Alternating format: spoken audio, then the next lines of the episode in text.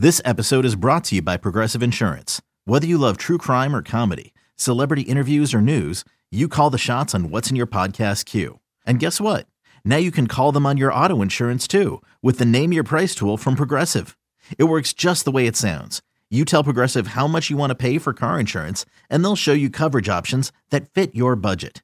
Get your quote today at progressive.com to join the over 28 million drivers who trust Progressive. Progressive Casualty Insurance Company and Affiliates. Price and coverage match limited by state law. Clap, clap, clap, clap your hands and stomp your feet. You're listening. You're listening to the Clap Your Hands podcast, hosted by Elliot Shore Parks and Kyle Neubeck. Here they go. Um, all right, the new CBA. I feel like do you have any other Sixers things before we get into the CBA? No, and this. So keep in mind as we try to discuss the new CBA a little bit, and I'm gonna pull up some stuff right now to do so. All this is still just like reported details. We Right, don't actually know what the full shape of it is going to be. Uh, so that's just something as just a, a bit of context. Like I don't know Mhm. Much beyond what has been thrown out there by various reporters at this point. So there's a few key elements that I think, again, this could change, but key elements of it I want to talk about. The first is, and I'd be curious if you agree this is the biggest one, but a game minimum to win NBA awards. I think was it 64 games you have 65, I believe, is the 65. threshold. All right, so you have to play 65 games to win a uh to win MVP. What do you think of that? I, it already effectively existed in the first place. So I I think it's bad in the sense that look, if just a bunch of guys miss games for whatever reason, then you don't have the ability to say, all right, this guy's 64 was more valuable than this guy's 64. Like Mhm. I I think it should be I don't think it should matter for things like All-Star. I think that's just whoever people want to see Yeah. and all that. That's great. I do think there should be an availability element to MVP and All NBA and Defensive Player of the Year. All the the year end like important awards. I absolutely agree, but it always has existed. There has Mhm. not been an MVP, and maybe Joel is going to buck this trend this year. There has not been an MVP to play less than seventy games in a full season since Bill Walton did it in the 70s. And that was a really unique case. They were coming off of the Blazers had won the title over the Sixers, by the way, had mm-hmm. won four straight games in the finals. And they came out to start the next year and looked even better. Walton was like very clearly the best player in the league. I want to say when he went down, they were like 42 and 10 or something crazy record wise. And so that was like, I get it. I understand why you give it to him there. It just doesn't happen. They always throw out, like with Joel specifically. We've heard over and over again. Availability is a problem for him relative to you know Jokic or not Giannis this year because Giannis I think has actually played less games than Joel. Mhm. But so I just think it's trying to solve a problem that doesn't actually exist when it comes to the awards voting. Now I guess you could say this just takes it out of the media's hands. They don't you don't even factor in the the availability mm. part. Either they hit the mm. qualifier or they didn't. And so that's freeing in some ways, but I still think if a guy plays 65 versus 80, I do think there are still going to be people who say sure. the guy who played 80 is just more valuable, and that's still going to be a thing.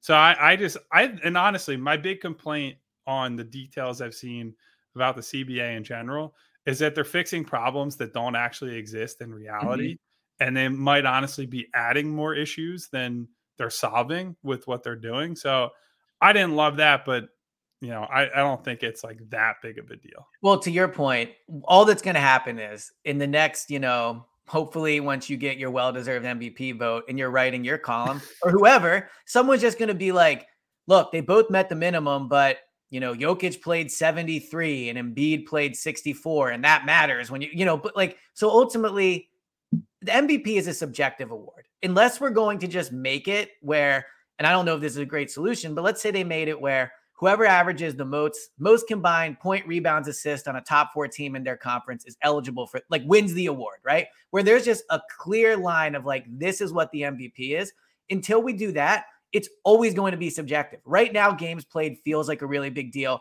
mostly because people are mad because they the perceive the perception is players take games off. And there is some truth to that.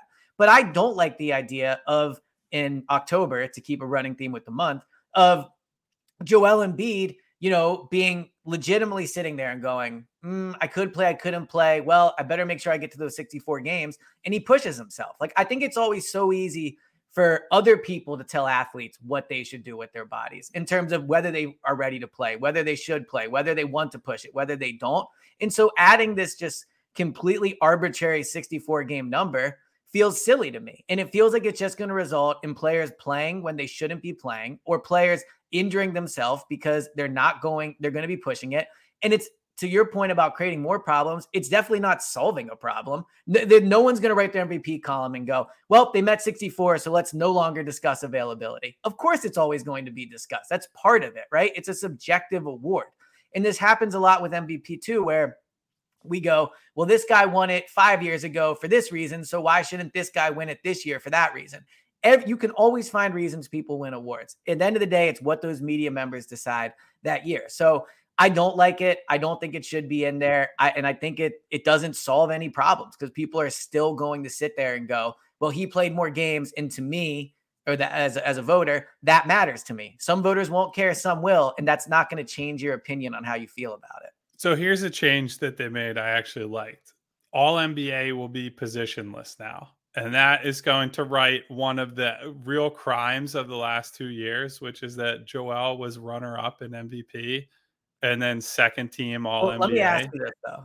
Do you think that voters are still going to try to build a team? Because I agree. It's no. like I mean, there will be some people who do. I think some people will just say, I'm gonna build it two guards, two forwards, that's what I mean. center but I, I don't think that's like across the board. And I do think the further we move into the future and the more that the more younger voters you get in who grew up in a world where the league is more positionless, like I don't I don't think they give a shit about that stuff. Yeah. Like Jokic is essentially playing point guard for Denver, for example. So even like listing him as a the as a center the same way you would list Joel is just kind of silly in many ways. Yeah. Like it's just arbitrary. So I do think there are some maybe more old school people or even like former players that are from, you know, more more recent eras, but not part of the era that's this like shape shifting, mm-hmm. every guy is six eight and above type league that they'll say, no, I want I want a guard on my team, and they'll vote it that way. But I it, it at least to at least give them the option so we don't run into this false choice where it's either well, I have to pick Jokic or I have to pick Embiid when like very clearly these guys are two of the top five players in the regular season in the mm-hmm. in the league easily, like easily. They've been the top two MVP guys now and likely for the third straight year in a row. So to say that one of them is not worthy of first team all NBA is just a a really silly thing that I'm glad that they're fixing in the sense that now you can at least make that choice. I, I agree with you. It'll be interesting to see if there's some years where it's like five guards or, or however it plays out. It should just be the five best players. I think that's what makes the most sense. Super quick tangent. You said Jokic is definitely one of the five best players in the league. I'm curious if you were a GM and you're sitting there at five in a draft of all the players, would you take Jokic as your first pick at five? At five? Yeah, like so I'm saying. So four players have gone. Let's say it's in some order: Embiid, Giannis, whoever, to Luka, whoever. Like, would do you actually think Jokic is valued as a top five player and like where you where he would so? Go? Yeah, I mean, yeah. look, uh, he would not for playoff specific reasons. I would have my concerns about him, but if you just get down to brass tacks, he makes their offense so good that yeah. in the regular season, their defense doesn't even really matter that much. Like they outscore teams by so much with him on the floor that it neutralizes all the defensive concerns. Now, if we're mm-hmm. talking about, you know, once you get to the playoffs and the game is slower and the defenses are better and all that and the margins shrink, yeah, then his flaws become a lot more apparent and they get punished easier, so on and so forth. Yeah. But if like if you're a GM and part of your job is just looking out for your own job security. that guy is walking job security. Like they had nobody yeah. on their team last year and still won 48 games because he was so good on offense. So Sure. he's somebody that's going to give you a lot of leeway and a lot of flexibility to build, you know, other stuff. I do think the defensive concerns are a lot more limiting than you would think and and as far as roster building goes, but yeah, like I think it, you'd have to be a, a pretty big hater and I like of Jokic to uh to say that you're not taking him up on five five. after he's averaging like a 24 25 point triple double on the number one seed in the west Um, no, you're probably right about that. But uh, so the other part of the CBA that I thought was interesting was that players are now going to be allowed to invest in teams, um, both NBA and WNBA teams, right? I'm not mistaken. Was that not reported? and they're also allowed to invest in uh, sports gambling which is Yeah. where i think it really is like going off the rails i'm not So- and that's not to disparage sports gambling or anything like that uh, especially anyone who'd be sponsoring our uh, wonderful podcast but I, I am pretty concerned about where this is going where it's like So I actually think players should be allowed to gamble. We don't. And this might turn into like a 15 minute debate, but I I just think there's this perception that if they were allowed to gamble, it would you know they'd be throwing games and all this stuff. Ultimately, their job security matters. I think more than the bets they would place. But for in terms of investing in teams, like. Am I reading this right or understanding it that you could be an active player in the NBA and have an investment in a team? Like, like the Sixers could it seems Joel- crazy like i i don't what if you got understand. traded? Like, what if you had an investment in the team and then you got traded? It's a great question, Alex. I Like, what would you I had do? an answer Like, for you. A we'll part owner of the Sixers playing for the Lakers. It might so the way it was worded, it might be a thing where you're more investing in I'm trying to think of what to compare it to.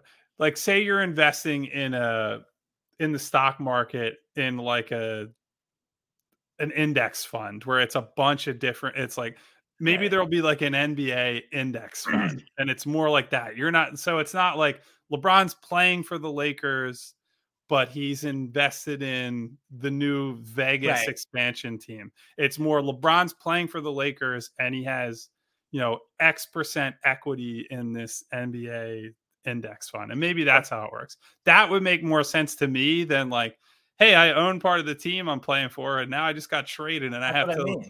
I have to liquidate my shares. Or maybe like, or maybe the shares don't go to you until you retire. But I like, I don't even know how that would work either. Like, and I, I'll be curious to see how if it turns into a negotiating uh, a negotiating ploy. Like, yeah, we can offer you a max deal, but we'll also give you three percent of this. Fr- like, how that will play out. So I'd imagine to your point, once this all comes out clear, like I don't think I'm the first person or we're the first people to think of these problems. I'm sure they've they've thought about it and uh and what it'll mean. But I thought that one was interesting. Um, the in-season tournament. Like, have you seen any reported details on that or how that'll work?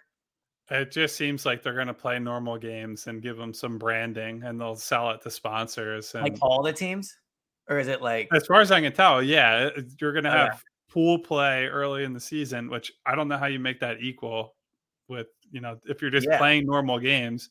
If the Sixers play like the fucking Charlotte Hornets, and the Bucks and Celtics play each other, or the Nuggets and Suns play each other, like those are not equal games that you're considering for. So I, I don't know how you monitor that. And then, you know, we've had all these discussions about and this whole games played thing because the league is pissed about uh, load management and the Yeah. fans are angry about it and we got to make sure guys play more games. Well, they had literally added an 83rd game to the season for whoever goes to the final. Like, what are we doing? Like, yeah, the total opposite needs to happen. You need to play less games and for more of those games to be meaningful.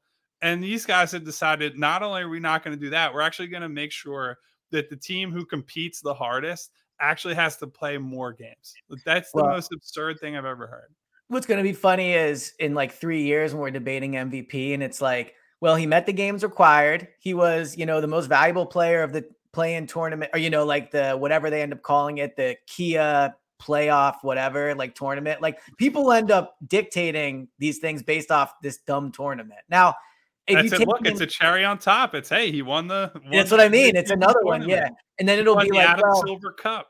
well, yeah, the Adam Silver Cup. What it'll turn into is like at the end of season saying, well, Joel Embiid's not clutch. It's like, well, he was great in the, you know, Kia midseason, whatever. Like, you know, where, where are you going to, or when we're d- discussing all time great players. He is getting a lot of free advertising on this. I know. I'm trying to think of something I see a lot with, uh, with NBA, but it'll like at the end of careers, we'll be sitting here and going, so Embiid never won a title, but he does hold three in season tournament championships. Like, how do you like even dictate that stuff? So, it'll be interesting to see where that goes. Um, I'm trying to think what other CBA stuff there was. There seems like a so the, actually the most meaningful stuff for the Sixers Mm-hmm. seems to be the financial stuff, right? There are changes to how high spending teams can Yeah. operate. So my basic understanding of it is that once teams are a certain level over the apron of the tax line, you are no longer going to have access to the taxpayer mid-level exception, which is what they use to or no, they did not use. They used the biannual on Danuel House, and they used the regular midsection, the mid-level exception on PJ. But theoretically, next year they were going to have that would be one of their you know main tools to try to sign somebody. Um, and I I don't know why they're doing this other than they're trying to protect cheap ass owners in other markets. Mhm. It strikes me as something, and there are other consequences too. If you go above this second apron, I believe you're not going to be able to send money in a trade. So Yeah, essentially, saw you can't buy a second round pick. There are some other stipulations as well. I, so it just seems like this is like giving owners an excuse to cheap out. Mhm. And I don't like like look, I wish that life and the NBA were a level playing field and every owner spent the same and was willing to spend the same and all it comes down to was basketball evaluation and things like that and not do you live in Miami or is your team in LA like Right. like that but that's not the world we live in and the world we live in is some owners say I'm willing to pay an extra 150 million dollars if it means my team has a chance to win a title or a better chance to win a title and I think they should be like that's what sports are about like you're rewarded for that. from the ownership level on down, you're willing to go the extra mile to try to put a winner on the floor. I don't think you should be essentially disincentivized to do that. I, I understand the league is trying to make it so that teams in these smaller markets with you know owners that are not as wealthy as the Steve Ballmers of the world can go out there and, and try to compete for titles. And you know maybe this has some interesting consequences for roster building that it the teams that draft well just have a better chance to win. I just i think it we'll see how it all shakes out but i i, I think it shouldn't be punitive if an owner says yeah i'm willing to spend whatever it takes to put the best team on the floor. Like that's what you should want. Like, like if you're a mm-hmm. fan looking at the league or if you're a fan just looking at the team you root for what you should want is an owner who says, I don't give a shit about the luxury tax. I'll pay that every year. I'll pay that as many years as it takes for us to win a championship. And then we can evaluate after. So I, I'm a little disappointed in that, but we'll see uh, what the rest of the player movement type stuff comes out when they ratify this. Well, and it'll also, and I, I agree with everything you just say, what just said there. It'll also be interesting to see like when that starts because I think there's also a somewhat unfair competitive penalty if all of a sudden you go like, by the way, Sixers, new rule, you can't use the thing you were planning on using next year. Like the mm-hmm. Sixers, to a certain extent, have made roster moves, you know, because I know the Eagles do this, like thinking about 2027, 20, like maybe that's a little far out, but so even if they, you know, agree to a new CBA and some of these new rules are instantly put into place, like the 64 game or 65 games, the uh, play-in tournament or the mid-season tournament, I do think there is some real like logical fairness to saying, okay, guys, you get two years to adjust to this because teams plan out. Like, and this, and to your point, that that was going to be a somewhat important chip for the Sixers in terms of adding someone to the roster. And now, if they can't do it, that that just seems unfair. It does for the reporting suggests that they're going to bring this in over time. So I Yeah. don't think it shouldn't necessarily impact them right away. It could impact them, you know, three years down the road or whatever it is. But you know, we'll we'll cross that bridge when we get there. I just I don't like that as an on paper concept. We'll see Yep. what the full picture